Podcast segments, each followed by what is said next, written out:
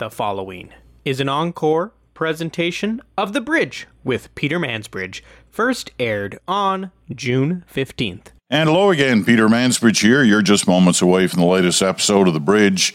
Bruce Anderson, Smoke, Mirrors, and the Truth is next.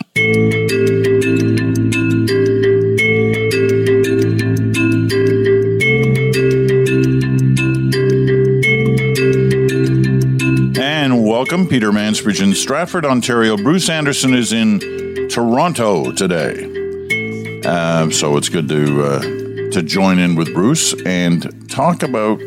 Well, we're going to talk about a number of things today, and I want to start this way. You you've been real busy of late. You and your uh, your firm Abacus Data, you and your pal David Coletto, churning out all kinds of different studies on everything from uh, conspiracy theories to trust in government to trust in the media and everything in between.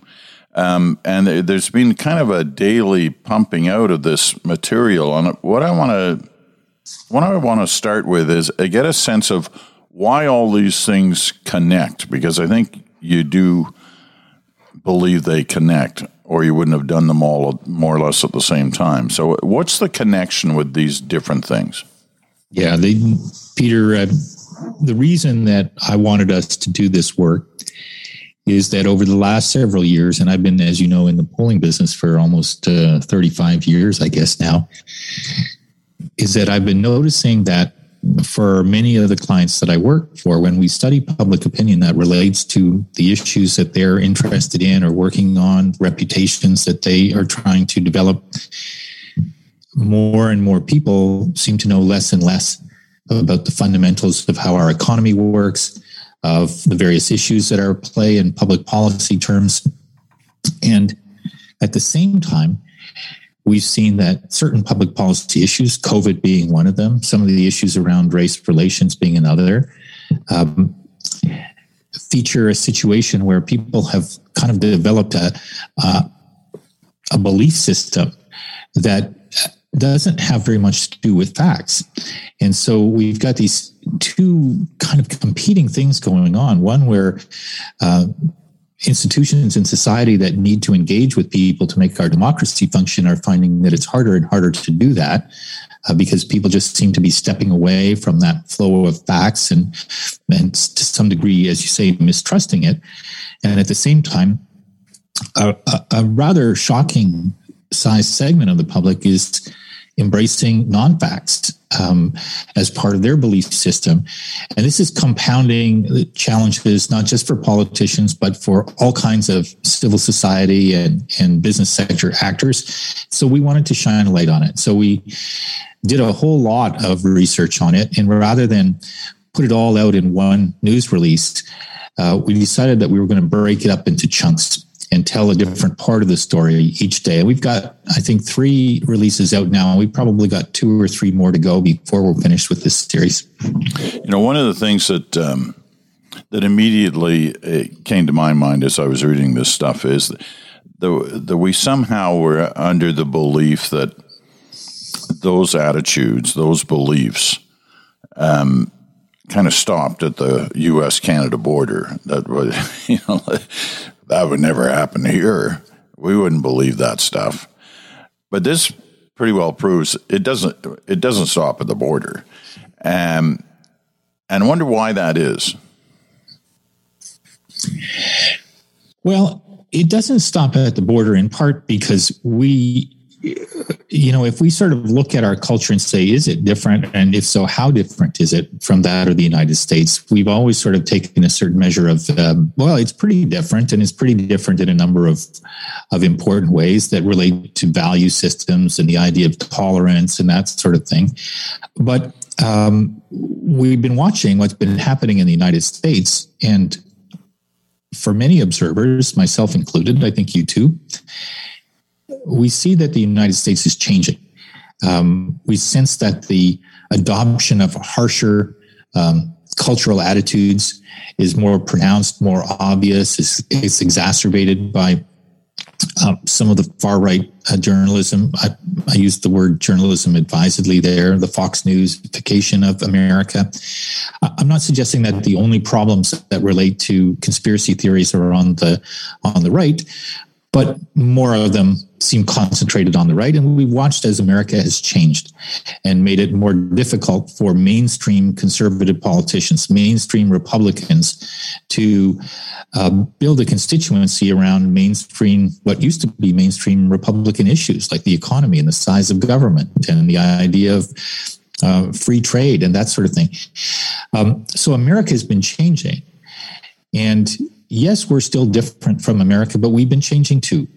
And we have those media in Canada that are trying to do the same kind of thing as we see happening in the United States, which is to kind of ramp up anxieties about certain things, um, foster or help push out theories that place blame for problems in society on other people.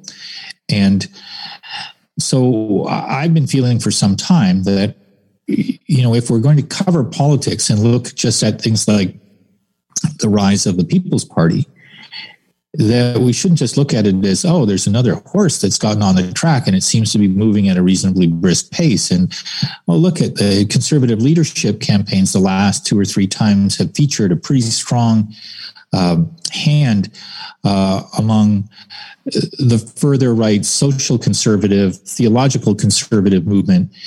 We need to kind of look at that and say this isn't happening independent of public opinion it's happening to some degree in parallel with public opinion. It's it's building that public opinion and it's nurturing it and it's benefiting from it. And so we can't just blame the politicians who we think are maybe causing these attitudes. We need to sort of say some of these attitudes are causing the politicians uh, that we are seeing, like Maxime Bernier. Tell me about the conspiracy theories. Um, You've hinted at this uh, with us a couple of times in the last few weeks. Uh, the, the, the numbers are well, they're more than surprising. They're kind of scary in some in some regards in terms of what Canadians believe in terms of of conspiracy theories. What, what are you finding? Yeah. So one of the things that we tried to do, Peter, with these numbers is we put our results out using percentages, but we also translated those percentages into a description of how many millions of Canadians that means. Because sometimes if we said, you know, 19% of Canadians believe X, other people might look at that number and say, well, 81% didn't. Uh, but from my standpoint, the fact that 19%, which is the equivalent of 5.6 million Canadian adults, believe that COVID vaccines have killed many people, which has been covered up, that's a pretty shocking number. Five and a half million think that somehow some combination of government and media have kept from the public that million, that many many people have been killed by COVID vaccines.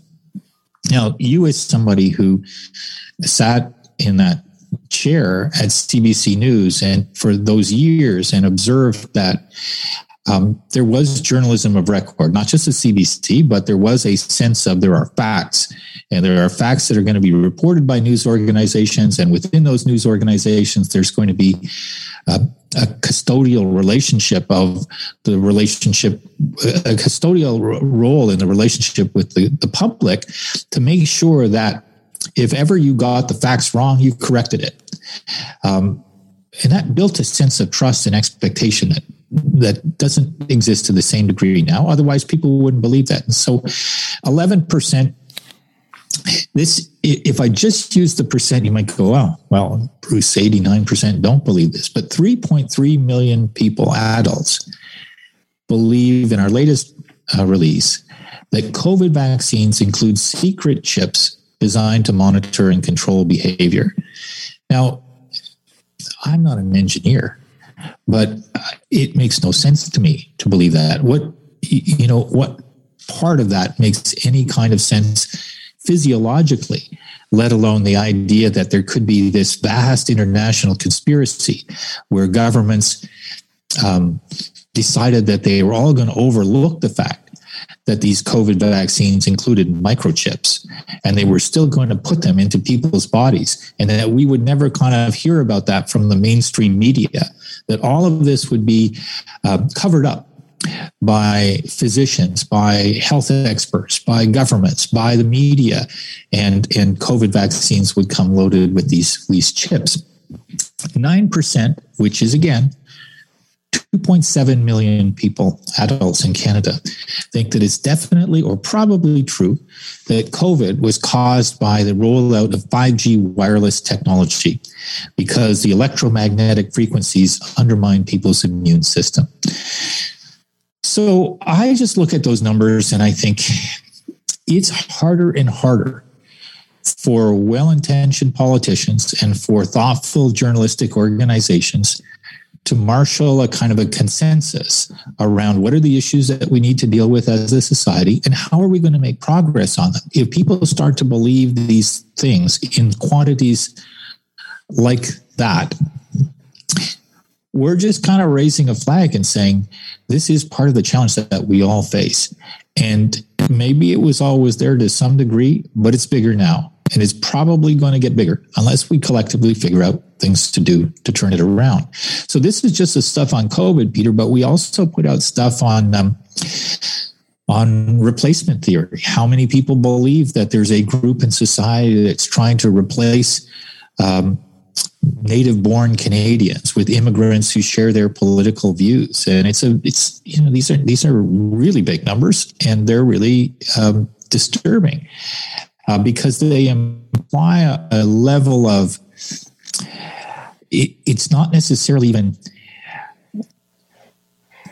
understood racism. It, it, you know, people don't necessarily think about it as, uh, I don't like that other group in society they simply think of it as, oh yeah, it did feel it does feel to me like uh, white people are losing ground as minorities are gaining ground. And we'll put out some more of that in the next few days, and we'll also put out stuff on whether people think the moon landing was a hoax or the royal family killed Princess Diana. Um, and we're getting a lot of reaction to it, and most of the reaction is a shock and dismay and disappointment. And frankly, I don't think we wanted to make people kind of head into the summer with uh, some disturbing news, but but we do want people to reflect on it. That's one of the reasons that we that we're putting it out there.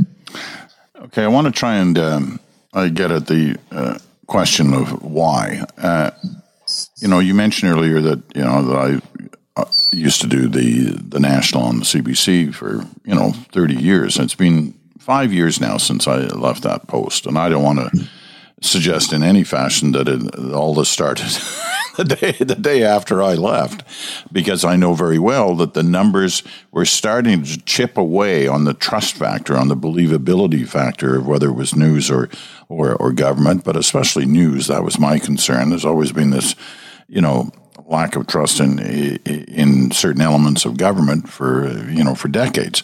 But the fact that it was chipping away at, uh, at the media and journalistic organizations was becoming clear over the last ten to fifteen years, and you know I'm constantly asked. Uh, by different groups that I speak to or meet with, why? And you know, I before I before I try to answer the question, I'd, I'd prefer to hear, hear, your answer because you're looking at the data, and I assume that uh, in some of this stuff, uh, you get an opportunity, whether it's in focus groups or what have you, to, to to to try and get at that question of of why why is this happening. Yeah, yeah, we are doing quite a bit of work to understand why, and there there are two or three different ways to approach the question. One is uh, what are they? What are people consuming that's different from what they used to consume? And part of the answer to that is, um, I want to say this as carefully as I can, uh, because I've correctly been admonished by you and Chantal um, not to cast too broad a criticism of the media. Um, so some media, some days, don't apply the same rigor to the information that they put into their news channels, news uh, sources. Um, and so uh, it's possible that with the rise of opinion content, there's been less room for fact based content. And there's been a sense of, well, if I consume the, the news media these days, I'm getting a lot of opinion. Um, and I can form my own opinions, and maybe they're going to be different from the ones in the media. And overall, I think that does erode a certain amount of trust. I think the second thing that's happening is structurally um, the relationship that the media has with us as consumers is changing. Um, when we ask people if they watch TV, it, it isn't the same question as it used to be. TV used to be TV. Uh, now TV means I turned on a screen that was connected to the internet and I watched some show on Netflix or another streaming service or um, you know I watched YouTube and and so we need to understand that the um, the consumption of a kind of a linear traditional uh, source of news content is going down and consumption of all kinds of other news content delivered in all many all kinds of other ways is going up often with an overlay of comment from your friends your followers your family members the people that you work with the people that you are in a club with the people whose political party you happen to share. So the the filters and the structure of the content that gets to us is changing and it's changing very rapidly. And I think a lot of people who kind of grew up in the era that you and I did, you know, tend to default to thinking, well, it, you know, change is happening, but it's not that sweeping. Well, it's sweeping, and and that's definitely part of it.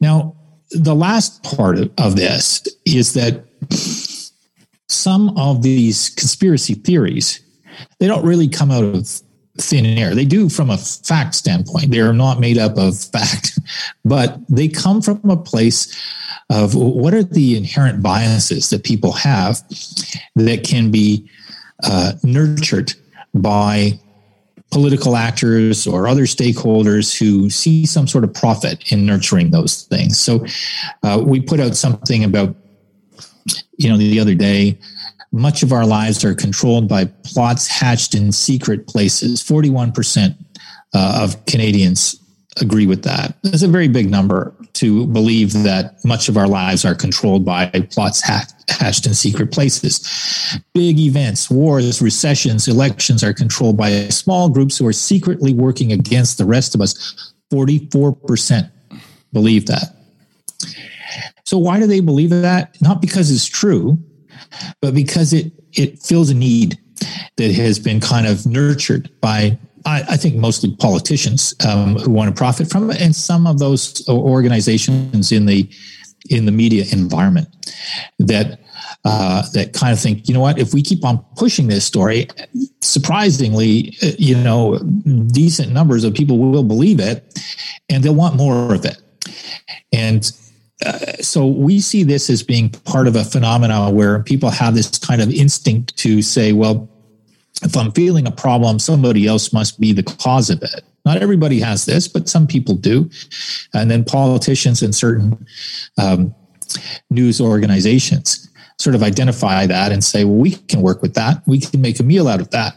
And um, so if I'm critical of of you know far right U.S. media and to some degree that part of it which exists in Canada as well, it's because it plays to these fears, these anxieties, and it develops, nurtures, some cases concocts theories that don't have any bearing in fact, but do satisfy a, a, an instinct that people have to imagine a conspiracy that's working against their interests.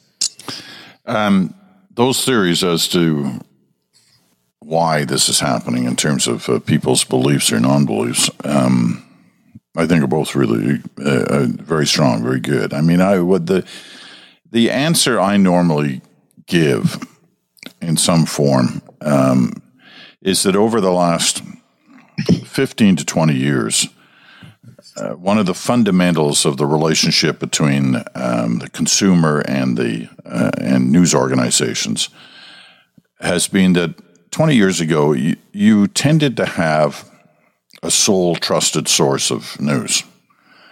Um, whether it was a newspaper, a particular newspaper, or a particular television station, or a radio station, you tended to have one. You picked one that you believed in, you trusted, and and it wasn't impacted by the couple of others. And there, there really were only a couple of others not that long ago. Uh, but then suddenly through the 90s with everything, the 500 channel universe, the internet, and then eventually, you know, uh, cable news operations and, and now streaming, et cetera, et cetera, you have dozens, if not hundreds of choices. Um, and as a result, you don't tend to just watch or listen or read one.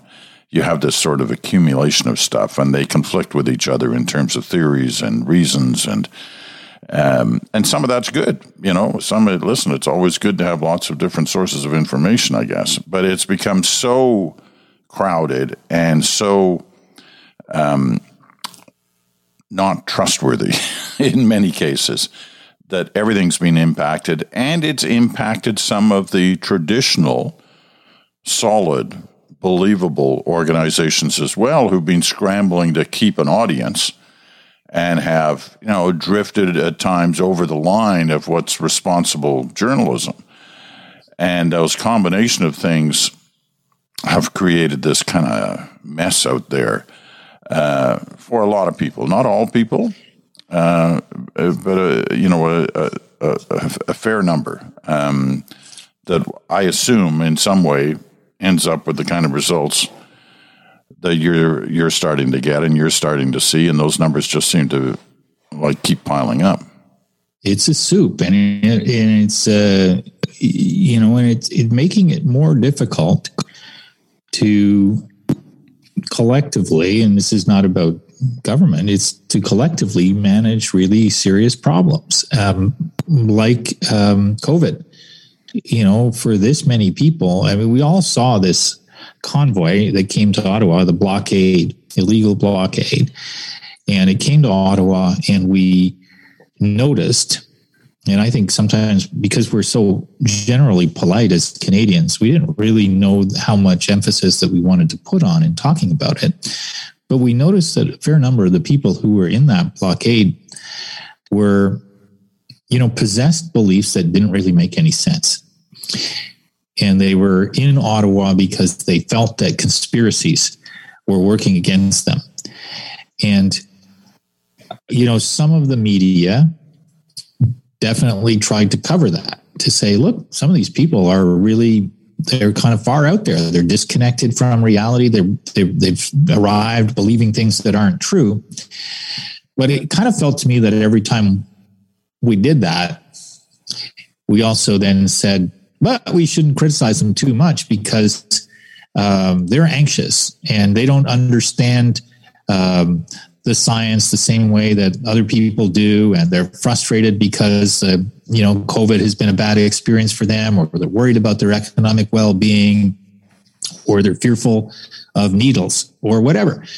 Um, and I understand that instinct, and I'm not trying to be critical of it, but I am saying that unless we collectively look at and address somehow this rise of um, these conspiracy theories and this flow of uh, ideas among people that are disconnected from reality, we're going to have more problems. We're putting something out in the next couple of days that shows a pretty significant number of people, again, a minority, but think the you know the idea that Ukraine is full of Nazis and Russia went in there to vanquish the Nazis and uh, they believe that, and it it almost doesn't matter now what issue comes up.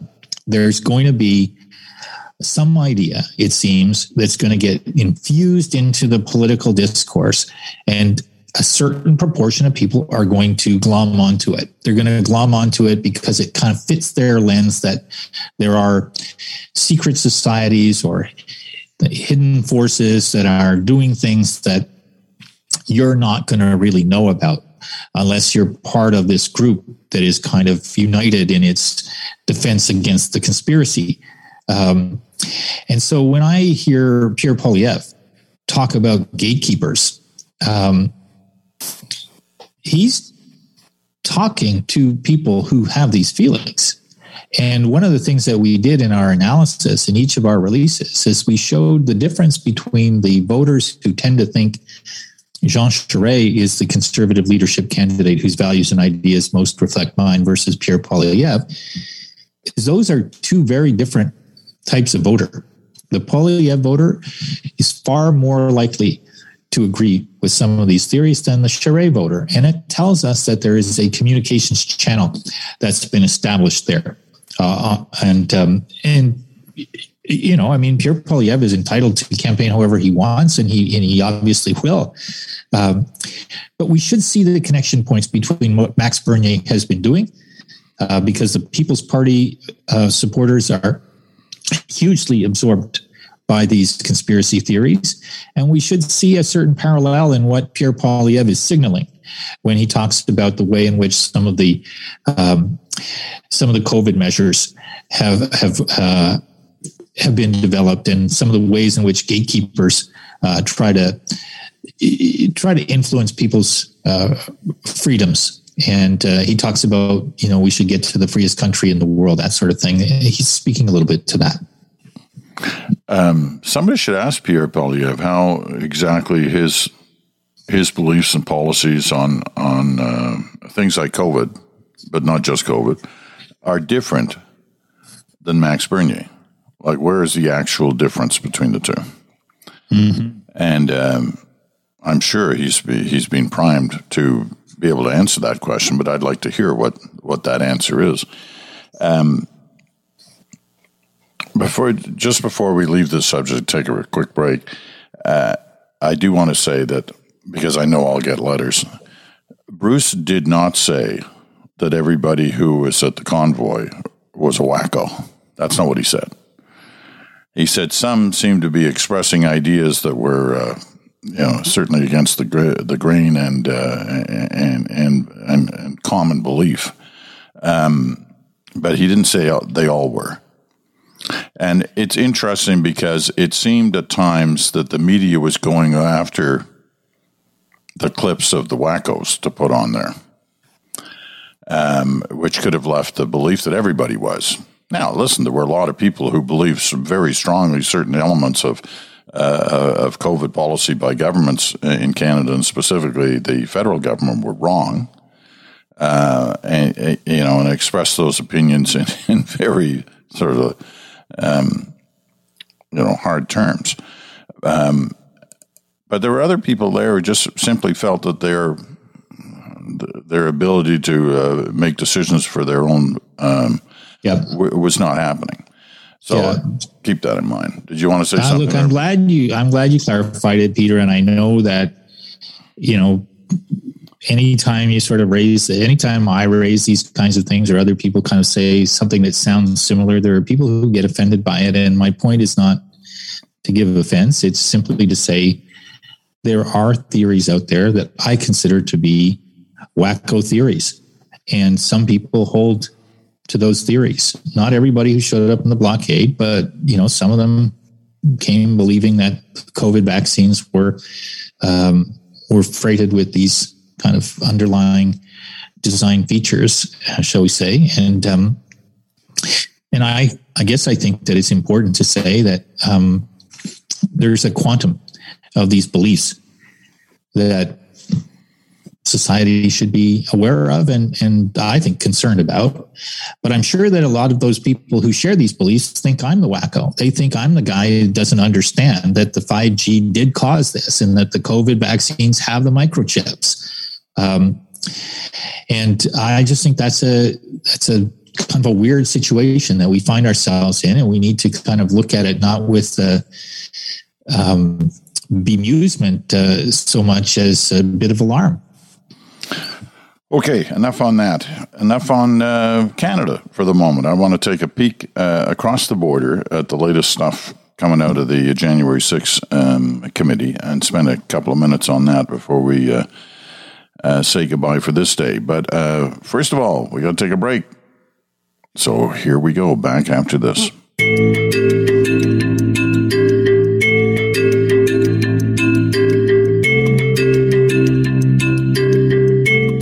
Welcome back. Peter Mansbridge in Stratford, Ontario. Bruce Anderson in Toronto today. Uh, you're listening to The Bridge, Smoke, Mirrors, and the Truth, the Wednesday episode right here on uh, Sirius XM Canada, channel 167, or on your favorite podcast platform.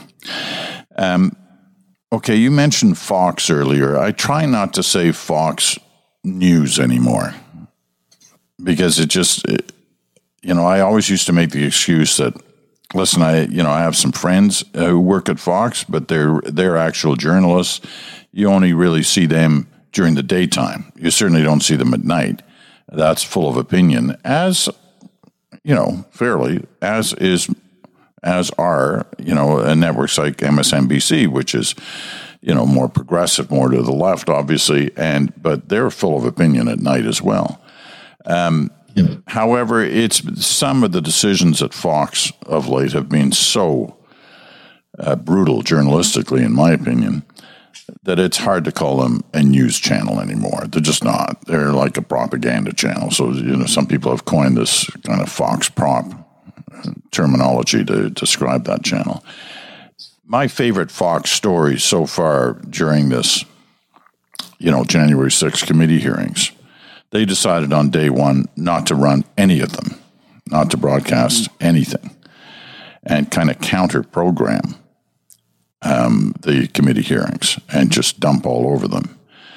And um, then they found out that, hey, millions of people are watching these on the other channels. So by day two of the of the committee hearings, they changed their strategy and they started airing the hearings. So that's one kind of interesting fact. The second one was that on that day, too, I was switching around, so I was watching. So I watched them come out on the first break of the hearings, Fox. And the line was, well, there's nothing new there. And I thought, how could they say that there's nothing new there when they haven't shared with their audience anything so far? like, how could it not be new if they were not aware of any of this stuff from before? and it, but they, you know, continued on to uh, to trash it as they as they have, and you know, it's always interesting to try and hear what the other side of the argument is, if there is such a thing. Um, you know, what's coming out of Mar-a-Lago being pumped into the headphones of of some of the Fox anchors which has been proven in this case, and they're not arguing it, that there was a relationship between the White House presidential office, the Oval Office, and Fox anchors who were feeding them information and suggestions on the on the positions they should be taking. Which is all very interesting. You know, the right wing crowd likes to claim that that's what happens with networks, you know, like the CBC which is garbage, which I dealt with last week. But it actually does happen with them. Yeah. Anyway, yeah. what do you uh, what have you made well, of this? You know, it, it is to watch Fox News over the last few years is to watch what it would look like if a political party had built a cable news channel and it was very successful because the programming reflects the interests of the political party. It doesn't reflect the interests of the public. Um, it basically, therefore, when something like this happens, it goes into the mode that political parties go into when an issue arises, which is that they defend, they deflect, they distract, they do all of those kinds of things that Fox was trying to do on the first day of these hearings. Um, and maybe in a way, it was the most clear expression of this is effectively a political arm rather than an arm of the news media. It's a political entity that is trying to accomplish the same kinds of things that a political party would, except it looks like a news organization. And, uh, but I would add one other thing, which is that one of the great features of these hearings right now, I think it's providing some kind of therapeutic relief for those of us who are kind of wondering if the entire Republican Party had kind of lost its mind uh, during the time of Trump. Is that we're now seeing that behind the scenes, a pretty significant number of people were in meetings and walking out of meetings and going, Trump is kind of losing his marbles here. He doesn't understand the facts. He's not believing the facts. He's not accepting the facts. What are we going to do about that? How do we contain him? How do we bottle up his Trumpist uh, behavior? And so when I look at Fox and how it's behaved through this, it's even more evident to me that it has been more the Trump channel than the Republican channel. Because remember when Trump started, uh, I, I, think he started the term RINOs, Republicans in name only. You know, part of his effort to sort of say, if you don't support me, you're not a real Republican, which he continues to manifest as an idea in these primary campaigns where he picks certain candidates for the Republican nomination and says, These are my people, vote for them. And those are the people who don't like me, don't vote for them. And Fox has been part of that. And I think Fox has been part of it because they know that their audience is more motivated and stimulated and attached to Trump than they are to the idea of a traditional Republican Party. So I think Fox is kind of caught in this situation where they're now showing, um, they're doing a reveal inadvertently and probably unhappily of the fact that it's not just Liz Cheney who didn't like Donald Trump and thought he was he was kind of nuts. Um, it's a whole bunch of people, including you know people who were very close to him and running his campaign and who are trying to say, "Hey, this doesn't make any sense." Bill Barr, his former attorney general, and I think this is what's fascinating to people who aren't part of the kind of the Republican audience or the Trump audience. Um, it's it's therapy to know that there were people in positions of authority who at least well they kept it to themselves or inside the tent had real reservations about what was going on and expressed those reservations privately or within those circles um, so it's better to know that that happened than to believe that it didn't happen. On the other hand, uh, what the Republicans do with it, uh, what Fox does with it, whether Trump um, does what he usually does, which is find some way to kind of bottle it and use it to his advantage, uh, remains to be seen. Um, but it's fascinating to watch, and it's fascinating to watch the the evolution and the positioning of Fox in this too. Yeah, I don't. I don't have as much admiration as I don't think admiration is necessarily the right word, but that you have for some of these people who are now saying, well, you know, at the time I was really upset about it and I was arguing about it and I fought for the right thing to do. Uh, but then I lost that fight, so I just went ahead and did everything that I was supposed. To do. Yeah, no. If it sounded like admiration, uh, I take that part back. Yeah, it's not. I, I, just think they were uh, they were cowards as opposed to crooks. you know, that, I'm not quite sure uh, whether you're supposed to like one more any more than the other. Um, the I am left at the. I mean, it's only been two hearings so far, which is remarkable, really, because there's been so much stuff, new stuff, come out. It just it's mind boggling when you consider it. Um, but I'm left at uh, uh, uh, after two days, you know, more confi- more convinced than ever that uh, Trump was a crook, con man, a fraud, uh, you know, and you know, still to this day bilking his supporters out of money that in some cases is used for personal uh, reasons. Quarter of a billion dollars, a hundred million of it raised in the first week after after the election. Um, you know, to to supposedly set up a defense fund, which turns out it wasn't. It paid for things like you know, his son's girlfriend's two minute speech. Why can't we get speech fees like that? 60,000 bucks for a two minute. That's not bad. Um, anyway, what I'm left with feeling at the end of all this is okay, we've, we've proved it. We've proved what, you know, that committee has proved what a lot of people have believed about Trump. But you're like, so what? Like, what's, uh, do I believe he's going to end up in jail? in the you know the orange jumpsuit? No, I, I don't think he will. I think that somehow, some way, he's going to get out of this, just like he's got out of so many other things before. Not just in his political life, but in his business life. You know, this is the Trump story for the last 40 years. Um, he always gets away with it somehow.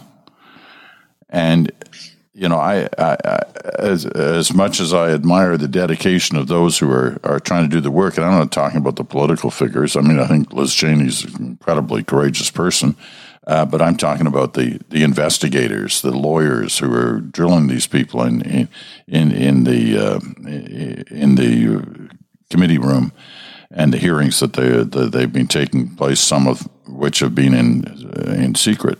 Um, I have a lot of uh, respect for them, but I just I don't see the end game. I don't see an end game other than you know further tarnishing Trump's image in the eyes of some, and further inflating it in the eyes of others.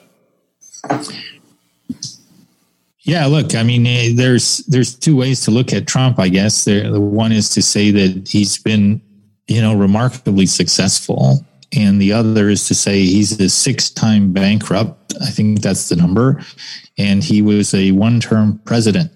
Um, twice, twice impeached and a loser. Twice impeached, right? And so, by you know, if you were looking at that on his baseball card, you'd go, he didn't have that much of a career, right? He ruined all, a lot of businesses that he started, and he sucked at politics. Uh, but um, he's got an audience for this kind of idea of himself as a, a super successful person, um, a rogue, um, maybe even a, a kind of a grifter, but almost like a movie figure uh, of a grifter, right? Somebody that, um, you know, whose story you can watch because it's kind of amusing and it's uh, epic and it's so colorful and it's so entertaining. And I think this has been the I don't, I wouldn't use the term genius, but I can't think of another word to describe it. It's the serendipity for Trump that who he is and how his story tells itself kind of is uh, is the sort of movie that a lot of people like. And if it's only a movie, it's kind of harmless.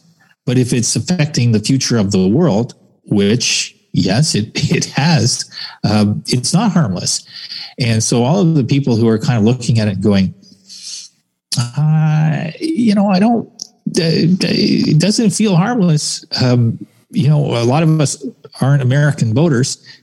And if we were, we'd be pulling out our hair uh, because he continues to be an appealing figure to a lot of people who say, yeah, he's, you know, he's out there, but um, politics needed somebody to shake things up and tell the truth and understand the role of free enterprise and freedom and uh, hate on the Democrats and hate on the woke and hate on the left and and uh, and uh, and really kind of challenge all of these institutional norms.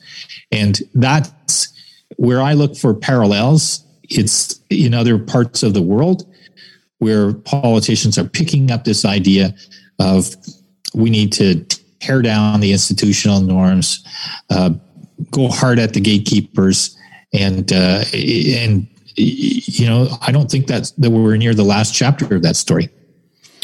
Yeah, uh, nor do I.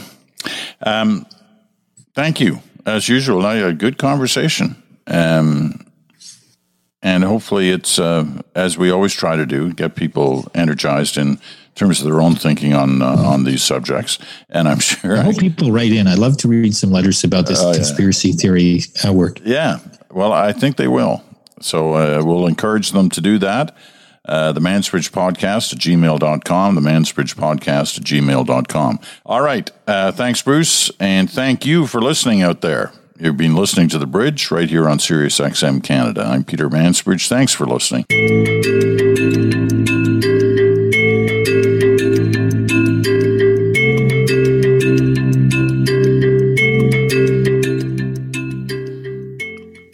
Been listening to an encore presentation of The Bridge with Peter Mansbridge, first aired on June 15th.